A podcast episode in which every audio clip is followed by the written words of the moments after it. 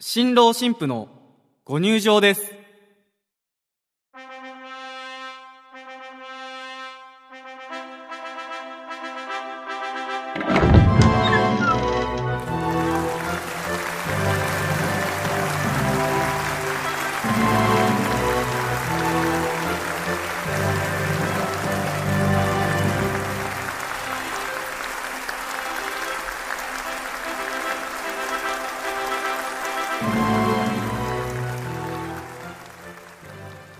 披露宴の一週間前、俺は新郎である古谷に呼ばれ、居酒屋に来ていた。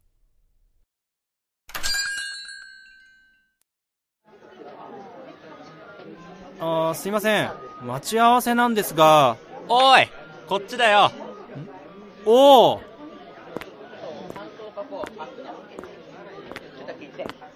久しぶり。あーこっち座れよ。あーすみません生2つお願いします悪いな忙しいのにわざわざ何言ってんだよ。当たり前だろこっちこそなかなかタイミング合わせられなくてごめんな。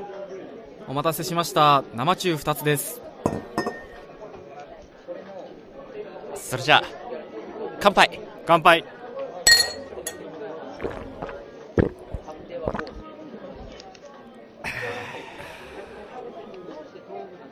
どう？緊張してる？何か何があって一つしかないだろ？ああそうだね。なんか懐かしいな。俺も結婚した時いろんな人に聞かれたっけな。なあお前の時ってどうだった？やっぱり緊張した？うーん。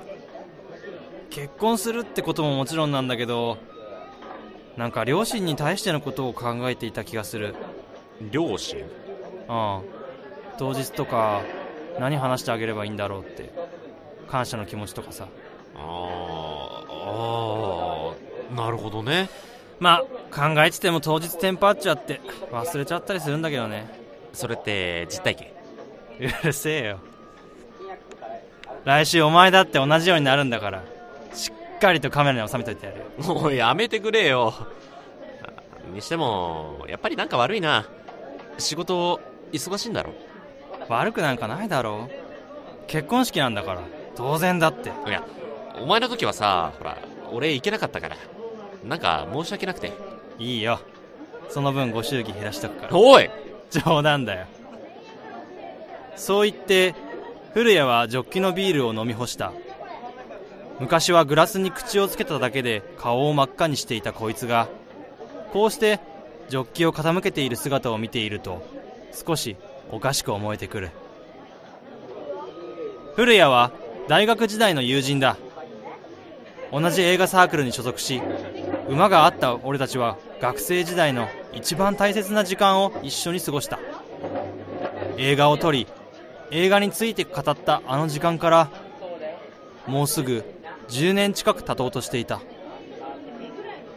ちなみにさ最近どうなの？どうって。いやあの結婚生活のほら先輩としてさうなんかこういろいろ教えてほしいわけよ。ううーん。まあ教えるってまあ普通っちゃ普通よ。なんだよ普通って。普通なもんは普通なんだよ。他に言いようもないし。なんかさこうないの？なんかこう結婚っていいなって俺が思えるようなさ。なんかなんかそういうのちょうだいよ。なんだそれ。うーんそうだね。何？何？何？何？何？うーん。まあまあこう遅くに帰ったりするとさ、うん。うん、先に寝てるわけよ奥さんが。うん。それでこう寝顔とか見るとさやっぱこう結婚してよかったなって。お前さうん。言ってて恥ずかしくないの？恥ずかしい。いやごめん。いやなんかごめんあのちょっと予想してたのと違ったわうん。いや俺もあー何言ってんだろう。こんなの聞かれるとマジはずいわ。あのい一応ね一応さうんうん。あのネタになるかなと思ってさあの録音しちゃった。消して。ちょ頼むから消して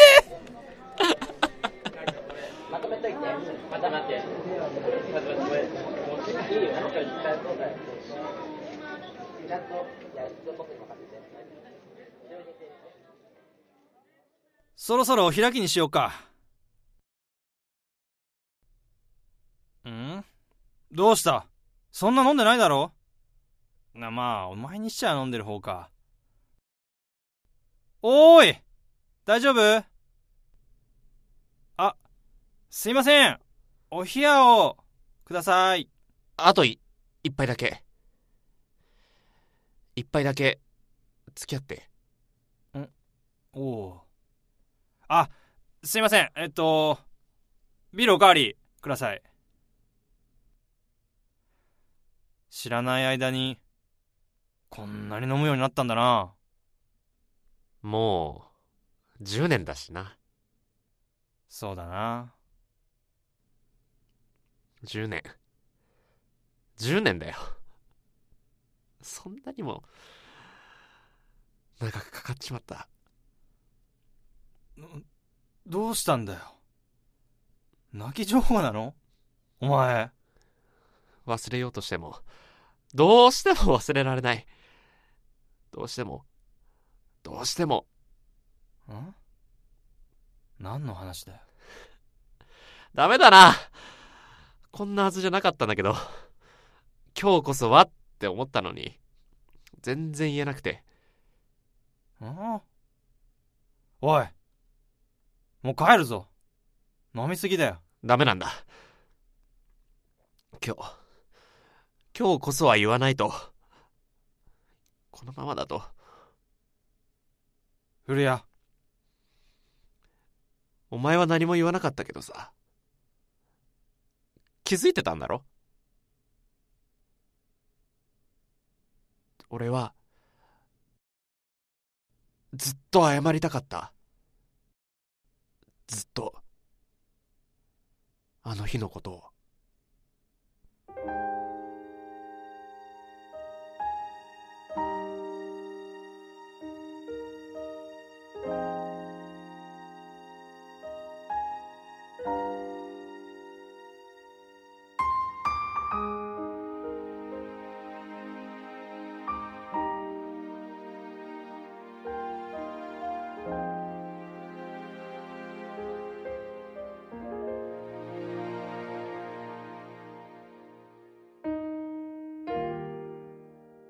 俺たちが最初に出会ったのは、サークルの新刊コンパだった。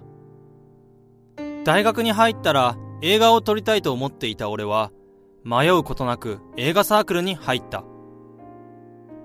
初めて参加したサークルの飲み会の場で、隣に座ったのが古谷だった。これまで映画の話ができる友達が周りにいなかった俺にとって、同い年の古谷の存在はとても貴重だった。それは古谷も同じことだったようで、お互い好きだった映画のジャンルは違ったけれど、作品や監督の考察などを語り合い、コンパが終わった後も、二人でそのまま古谷のアパートで夜通し語った。翌朝、目が覚めて視界に飛び込んできたのは、壁一面の棚に収まっていた映画の DVD やビデオだった。ずっとこんな友人が欲しかった。だから自然なことだったのだろう。サークルで映画を撮るとき必ず俺たちは一緒だった。新しい作品を撮るたびに議論を交わし時には思い切り喧嘩もしたが彼と一緒に創作を重ねていくことは何事にも代え難い時間だった。そうして迎えた大学最後の夏、参加したアマチュア映画祭で、俺たちは特別賞を受賞した。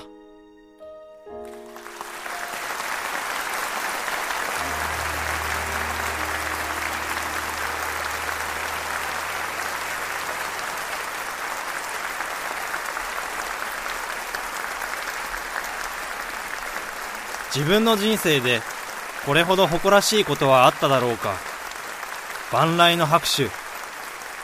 壇上から見たピンスポットの逆光大学時代の最高の思い出ができたと心の底から嬉しかった。そしてステージ上手袖にいた一人の女の子に視線を移した。告白をしよう。そう心に決めた。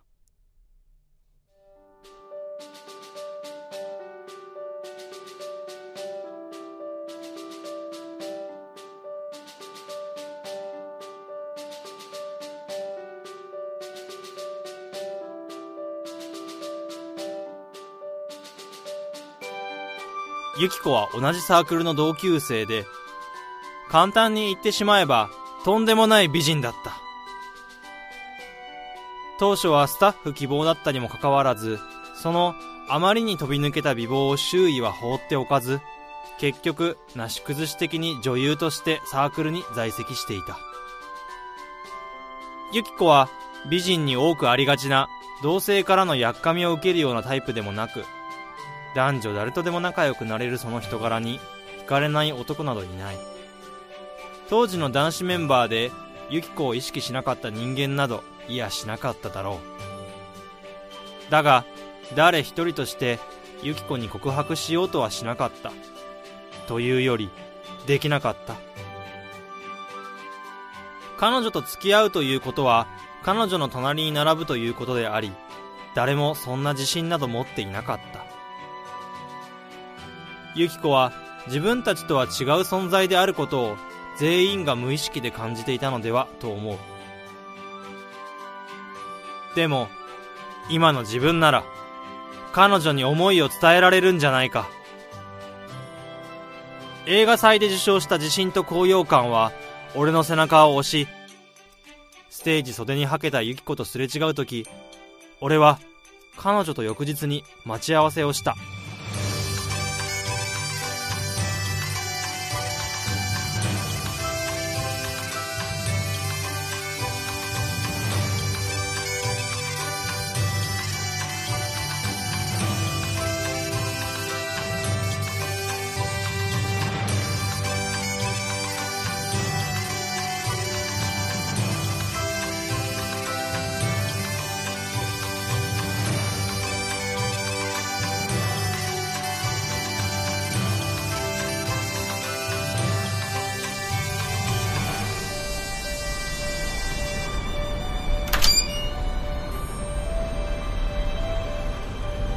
映画祭の会場の外にはたくさんのもみじが落ちていた。きっと四季の間に雨が降っていたのだろう。路面のもみじは車のヘッドライトに反射してキラキラと輝いていた。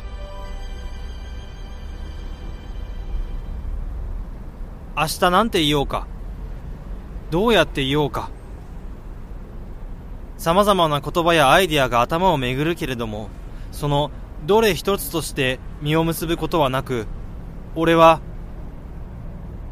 ただ俺は木々の間から見える月をじっと見つめていた。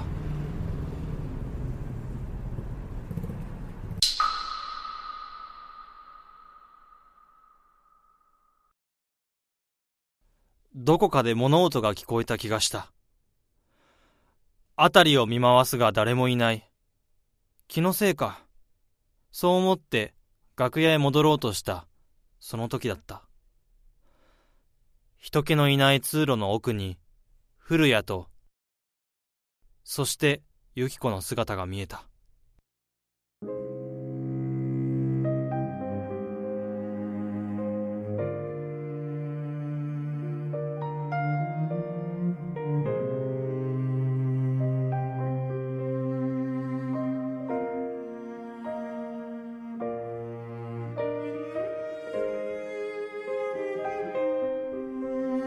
二人の会話の内容は聞こえてこなかった。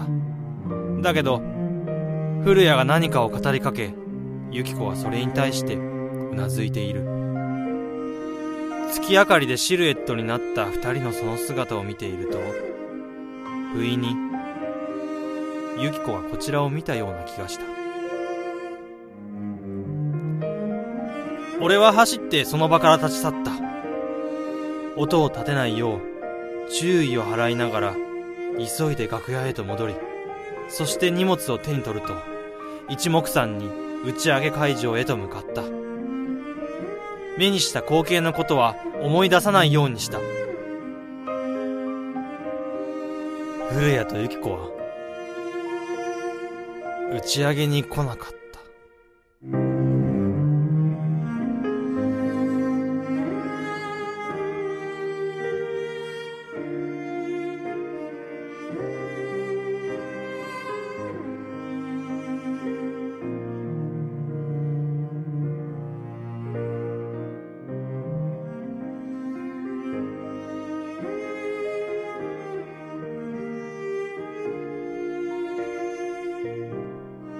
翌朝すぐユキコにメールを送った。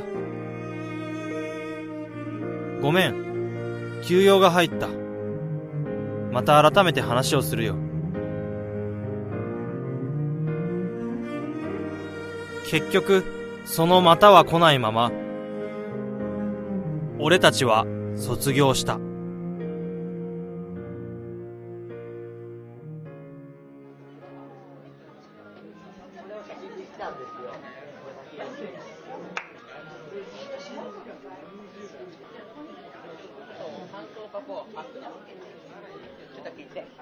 俺はずっとお前が羨ましかった。あの映画祭だってお前がいなかったら賞なんて取れなかった。お前がいたから。ステージ袖のお前とユキコを見てたらすぐに分かったよ。このままじゃユキコもお前に取られる。だから俺はその日のうちにあいつを呼び止めた。知らない顔してこのまま結婚することもできた。でも式の日が近づくたびにあの時のことを思い出すんだ。だからだから俺は古谷あの後お前が変わらないで俺と接してくれて本当に思い知ったよ。お前には結局何も叶わなかったってユキコを手に入れたことで俺は一層お前との壁を感じていたんだ。でもダメなんだ。あいつと結婚するためにはお前と対等な関係にならなくちゃいけない。お前に許してもらわなくちゃいけない。なあ。古谷。なんだ？あの日以降俺が嬉しかったことは何だと思う？え？一つは今の奥さんと結婚できたこともう一つがお前とユキコは結婚したことだ。ユキコと付き合ってたとしたら今の奥さんとは結婚していないかもしれない。もしユキコと結婚していたらお前は独身だったかもしれないしお前と今こうして会えていないかもしれない。お前があの日のことを謝るってことは今の俺の幸せを否定することでもあるんだ。俺は今の自分の選択が一番だったと思ってる。奥さんのことはもちろん一番の親友がそいつが好きだった女と幸せになってくれたことが本当にそう思わせてくれるんだ。だから許すとか許さないとかそんな悲しいこと言わないでくれよ俺はお前が友達でいてくれてお前がユキコと結婚してくれて、本当に嬉しいんだ。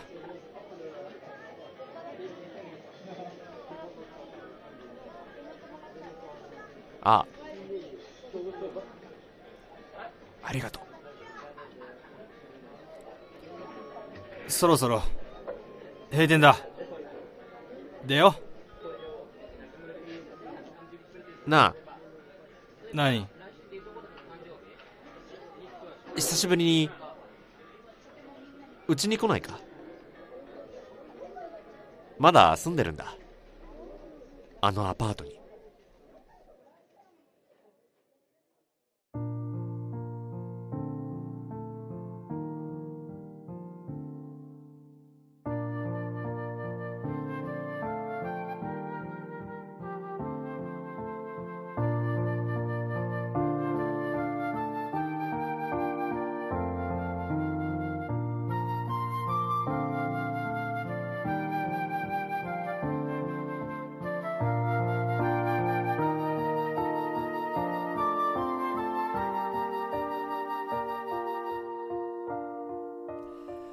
おはようっすあ、おはようございます。どうでした？結婚式。いやー、いい式だったわ。思わず泣きそうになっちゃったよ。へえ、写真とかないんですか？ちょっと待って。えー、っと、ほら、これ。うわ神父さんめちゃくちゃ綺麗じゃないですか。女優みたい。な？久しぶりに会ったけど、もうすごかったよ。異世界の人みたい。同じサークルだったんですよね。ジェラさんも実は狙ったりしてたんじゃないですか？お前は、本当にげっすいな。まあ、ジェラさんじゃ無理か。振動いい人そうですし、こりゃいい夫婦だわ。幸せになってほしいな。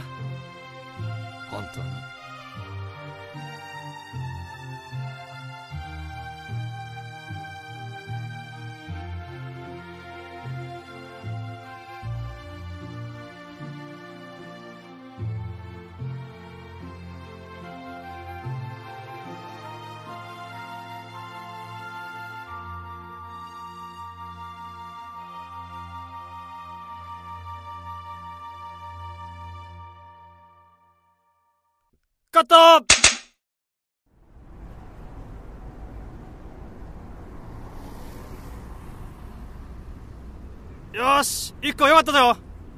古谷取れてるな。時間ないからとっとと次取るぞ。行くぞ。はいまた。シーン23よーい。アクション